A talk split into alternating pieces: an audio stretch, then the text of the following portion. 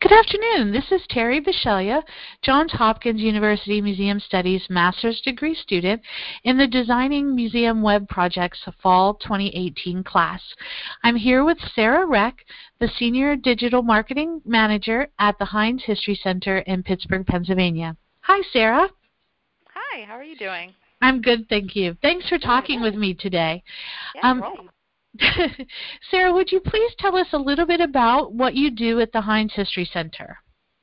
Of course. So, um, as digital marketing manager, I take care of pretty much all of the museum's uh, digital uh, digital aspects. So that includes our website, um, HeinzHistoryCenter.org. It includes all of our social media platforms. It includes our email marketing.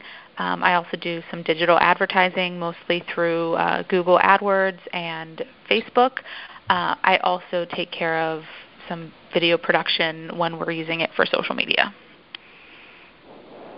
I did notice um, on your LinkedIn page the two clips that you included, um, the tank and uh, the slinky. Uh, the slinky slide uh, yeah. down the stairs. Um, with our class project, um, we've written a, a project brief um, identified and surveyed users and created user personas and stories to help us fully flesh out usability and content details. Can you tell us a little bit about what your process is when you're creating online and digital programming materials, etc.? Yeah, absolutely. So, uh, one thing that I like to keep in mind is that the platform that each platform is different. You know, the audience is different in each platform. Um, kind of the way you want to write, the content you want to create, everything everything needs to go for the platform itself. So when you're you know looking at, for instance, a website, um, you want to, especially for a museum, you want to utilize it in the sense of it's not only a marketing piece, but it's also a content piece. And so that's one of the things that I've tried very hard to do here at the History Center. Um, I came on board about four and a half years ago in the middle of a redesign of our website. So I had the opportunity to kind of drive and project manage the whole redesign and relaunch of our website. And besides the marketing aspect, which is, you know, we want to make sure that people who visit know the hours of admission, they know, you know, what exhibits we have, everything like that. We also wanted to make sure that the website was a content hub. So it wasn't just, you know, three lines about an exhibit we have, but it was three lines about an exhibit we have plus you know, photos, uh, blog content. Um, you know, we have a great museum staff here that you know they're all experts in their fields, and so I really want to utilize them in making sure that they're giving me content um, that's unique um, that people might not see here, but they might see online and then want to come here and learn even more. Um, and then when you're moving over into other digital aspects, um, whether that's an email newsletter, which really kind of is more of a marketing piece, or social media, where I believe in that like 70%, 30% kind of difference on social media, where 70% is you know original content, fun content, versus the 30% of actual marketing or events or promotion. Um, and so I really just sit back and take a look at what the purpose is for each platform, and then use that to drive you know the content that I'm putting out. Okay, great. That's excellent. Thank you.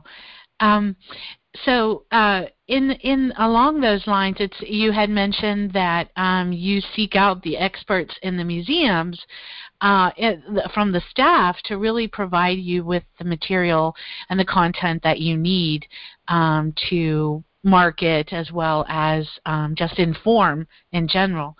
Um, do you hold special meetings, or how do you how do you do that? Uh, you know, the physicality of that. Yeah, um, I keep editorial calendars mostly um, with regards to our social media and our blog. I, I definitely keep editorial content or calendars, and then, you know, I plug in depending on, you know, maybe there's like a national pickle day um, and so we have the Heinz collection here, and so we right. have a lot of things about pickles. Um, so I know that there's a National Pickle Day, and so I know that I want to reach out to, you know, either our registrar or one of our curators about what we have in our collection for that. Um, we have a very small staff, or not, I guess not super small, but it's a pretty small staff, so it's very easy for me to just walk over and ask them for something. Um, but I do, you know, I try to keep schedules, uh, you know, via email and saying, like, hey, these three things are coming up. Which um, which of you you might might have some time? Because now I always want to be um, I want to be careful about everyone's time as well. So here another good example is this Christmas. I'm going to do a blog that kind of features a few of the curator's favorite things, kind of playing off of that um, holiday oh, fun. song. Um, right. so you know, I just sent out an email and said, "This is what I want. This is what I need from each of you, and here's a deadline like a month and a half away. Um, who's in? Um, you know, if you can't, totally fine. Don't worry about it." Um, so you know that's kind of how I look at it. Is either if I need something immediately, I can go talk to someone. I do try to give people a longer lead time. Okay, great. I'm sure that'll be fun. I'll I'll definitely make sure to check that out. Um, what social media platforms are your most successful? Are there ones that um, are more successful than others? And do you use all the platforms regardless of your outcome objectives? So, our focus is Facebook, Twitter, and Instagram. Um, we have some of the other platforms. We experimented very briefly with Snapchat. We have a Pinterest page. Um, we used to have a Flickr account that I guess is, is technically still live.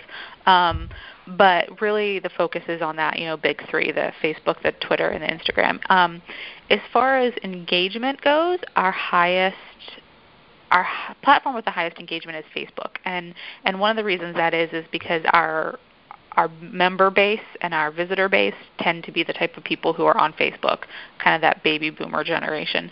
Um, the one that has grown the most, at least in the four and a half years I've been here, has been Instagram. I put a lot of time and, and energy into growing that because I feel like that is an audience that we want to be reaching. Hmm. Um, And I also feel like as far as a museum goes, a museum has so many opportunities for great visuals, whether it's the artifacts, whether it's people in galleries, whether it's historic photos, um, whether it's the architecture of a building that a museum's housed in, and I feel like Instagram's a really good a really good place for that kind of content. Um, Twitter is always hit or miss. Um, one of the reasons I find Twitter hit or miss is because like you know it has that news feed or it has the feed that isn't always I mean, if you don't see it, you probably won't see it again, um, right. because everything moves so quickly. Uh, we do use it, and and we have success here and there. It depends. Um, it depends on if you know we tag the right people. Um, we have a Western Pennsylvania Sports Museum is here, so we have a lot of content from the Pittsburgh, um, you know, Pirates or Steelers or Penguins, so our our big um, sports teams here. And so if I can get you know a tweet out there and you know the pirates retweet it that that's some that's a good measure of success there. But i mean they don't retweet everything that we we post about the pirates all the time. Right right. Oh, that's great. Thank you very much what projects um, have been successful that you've worked on, and how do you measure success? What really constitutes success in your strategic plan? Do you have it outlined in your strategic plan? Um, is it increased views, increased shares, likes, comments? Yeah, again, I think that this does kind of depend on the platform. Um, I can start back with the website as one of the goals when we redesigned and relaunched it was to have you know a lot more visitors to the website, um, make it easier to navigate. You know, people able to use it on their mobile devices, and so that is all you know pretty measurable. I can look at you know the the analytics from before the website or the old website and then to the new website, and I can even look you know yearly and see that we are getting a lot more visitors to the website and people are spending more time on the website. Which again, that goes back to that you know content content hub that we want to be. Um, you know, we want to be that place where people can come and get information about Pittsburgh history.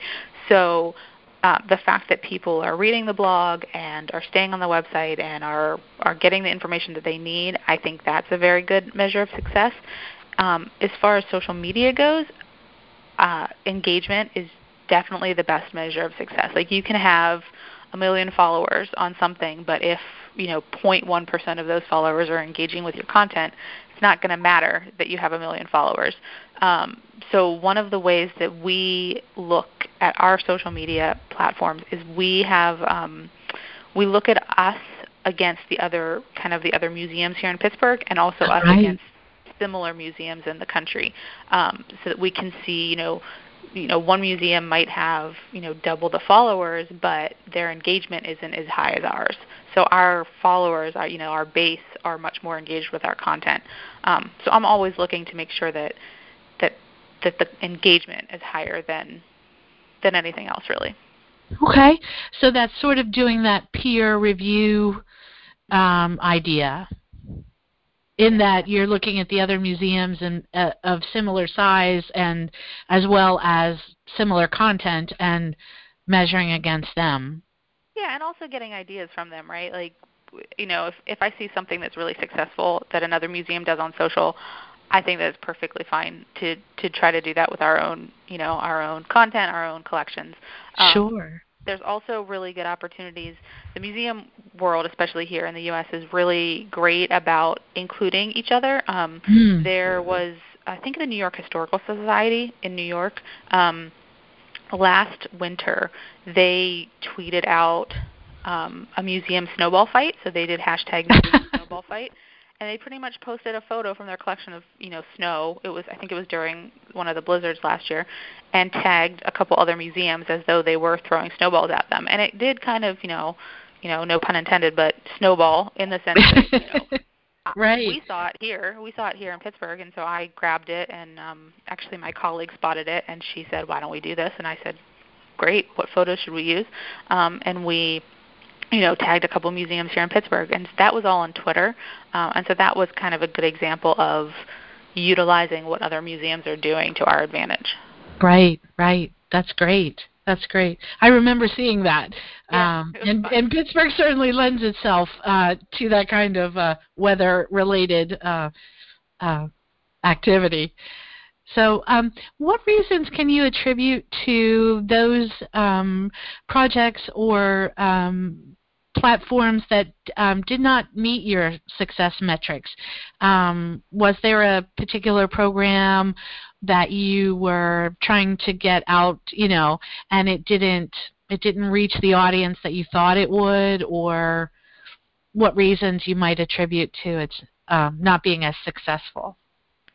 Um, I think a good example of that is we've done a couple online photo galleries. So when we had a World War II exhibit, we did a photo gallery where we had people send in their, you know, maybe their relatives or their or their friends or whoever they knew photos from World War II, and so we had a great photo gallery for that. And um, it's online, and you know, put a call out everywhere, and it worked really well. Um, so we tried to then do the same thing um, around the holidays um, and and we wanted we had a toys exhibit that was opening soon, so we wanted people to send in their photos of, um, you know, Christmas morning with their favorite toy that they got, um, and that didn't work as well as the World War II one did. And then later on, we did one. We had an exhibit called hashtag Pittsburgh, and it was photos of the city, and so we did, or photos of people in the city and everything. And so we had people submit their photo of their you know the quote unquote best Pittsburgh photo that they had. Um, and we did that both online and actually in the gallery. We took all of those photos and there was a photo like display at the end of the exhibit. Um, and both World War II and the Pittsburgh one worked really well, whereas the holiday one didn't. And in my opinion, the holiday one just got lost in the in the time, you know, the mm. season. Um, I think that's one of the things I'm always trying to be very cognizant of what else is going on um, because if if there's too much chatter, especially in the world of social media, then anything that you're trying to do is going to get lost. Um, yes. And so that's one thing.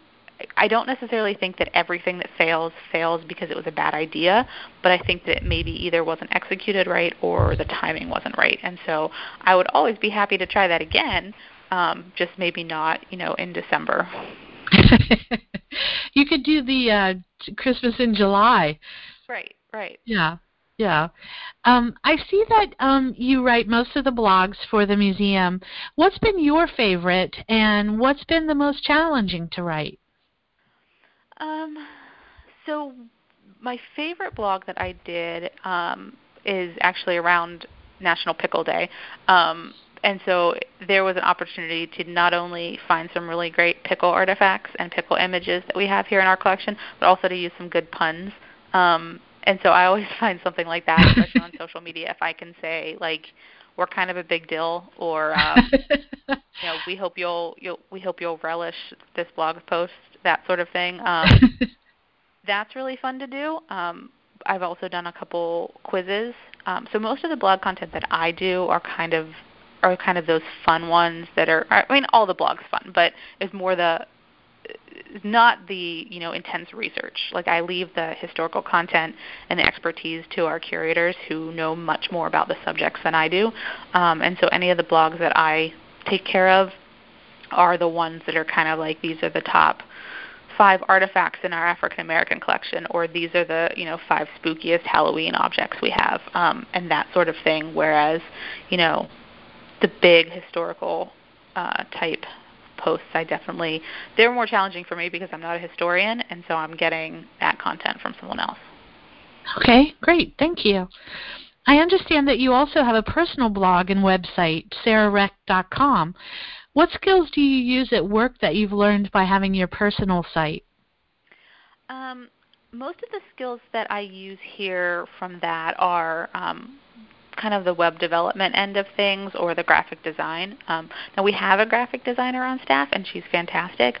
Um, but there, are, you know, there was a point where we were between graphic designers, so I did some, you know, quick social graphics and things like that. So I feel like the fact that I do that in my personal life, um, you know, on my website or on my blog, and I'm using, you know, photography that I've taken and things like that. Those are the skills that I use then um, at the office.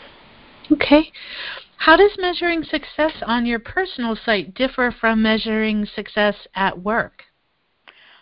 Um, probably the fact that at work I would be very sad if a blog post only got five people to read it, whereas at home I'm very glad if five people read it. okay. I appreciate I your candor in that.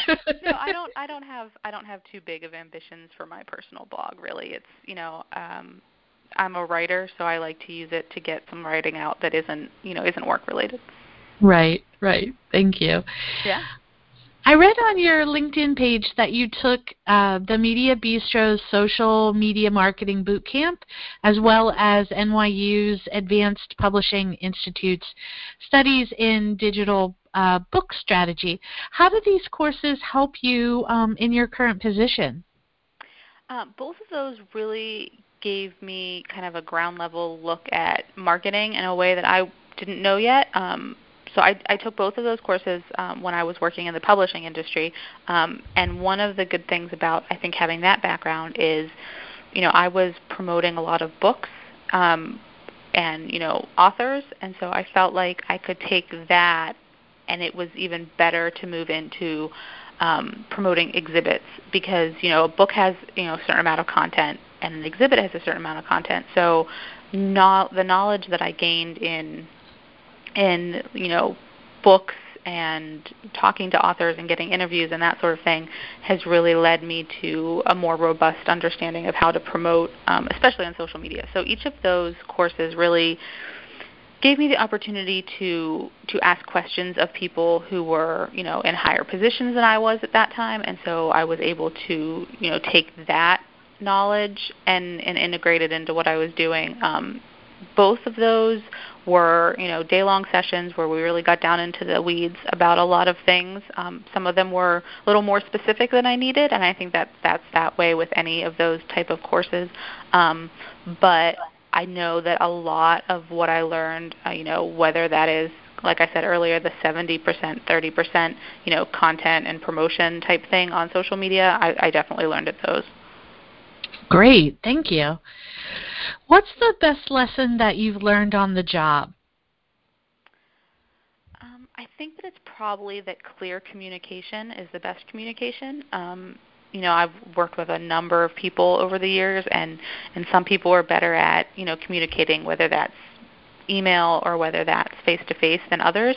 Um, and I find that the most work the most and best work gets done when there's a clear line of communication between you and the other people you need to work with and that there's no you know misunderstandings or distractions when it comes to understanding what's needed of you That's great.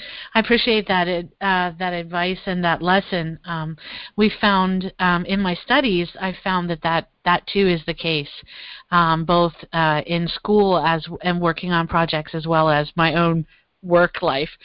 Um, what's been your most valuable experience at the center so far, and why?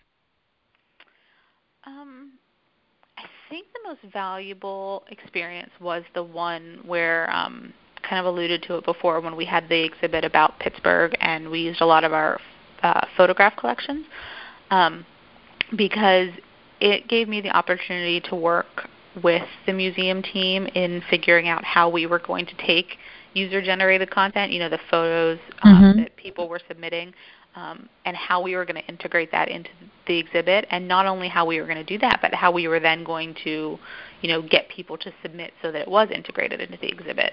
Um, because we could, you know, I could tweet it out a million times, and it, it we got more people to submit by having messaging in the exhibit saying, "Do you want to see your picture here? Send us your best shot." That sort of thing.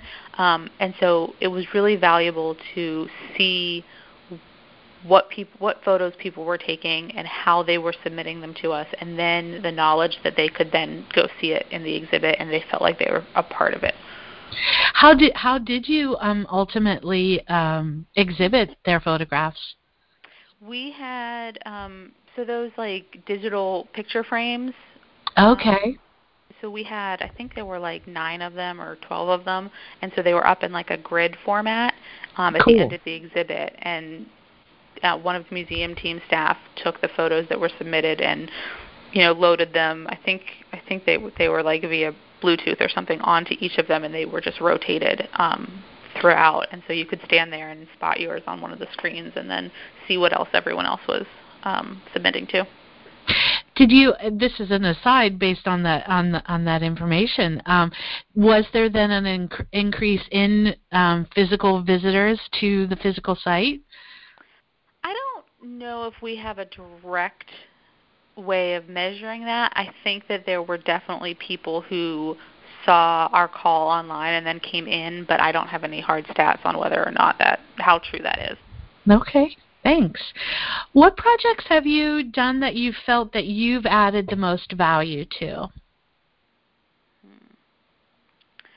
Um, I think that the um, redesign and relaunch of the website and and going into having such an active blog, I've added a lot of value in because um, before I started, they there wasn't a blog for the History Center, um, and that was definitely one of the things that I know that even before I started they wanted to do, but I've really kind of led that and in the sense of getting the content um, because it probably would have been very easy for the the marketing team, you know, communications team here to just say we'll just develop all the content ourselves. Um, but that would have really, I feel like, been lacking in the expertise that's needed. So I've really made it a point to ensure that the blog is a place where people can get a lot of interesting information and a lot of different, you know, I don't want it just to be all, I don't want it to sound like you're reading a research paper.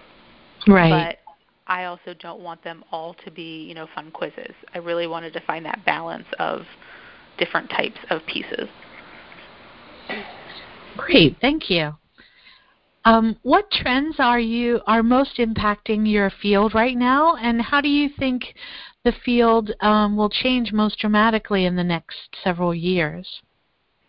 Um, I think that the biggest trend right now is is kind of the um, short form video trend. Um, you know, it started kind of with you know Vine and um, then Snapchat, and now you know Instagram has Instagram stories and Facebook has their Facebook stories, and so I think that that kind of content, that quick hitting, you know, five second video or a, a photo that only lasts you know 24 hours, I think that that's really um, kind of the trend that's happening now. Um, you know, we've been using Instagram stories for a little bit, um, and it depends on what we're using it for. But it, I think it's a really interesting way to get people to look at the museums in a different way. Um, and I think that that visual component is is just on an upward trend, and that's where it's going to keep going. Um, I also think that another trend that's probably going to I mean, it's it has started, but I don't think it's necessarily for everyone yet. Is kind of that um, augmented reality where you mm. can, you know, look at something and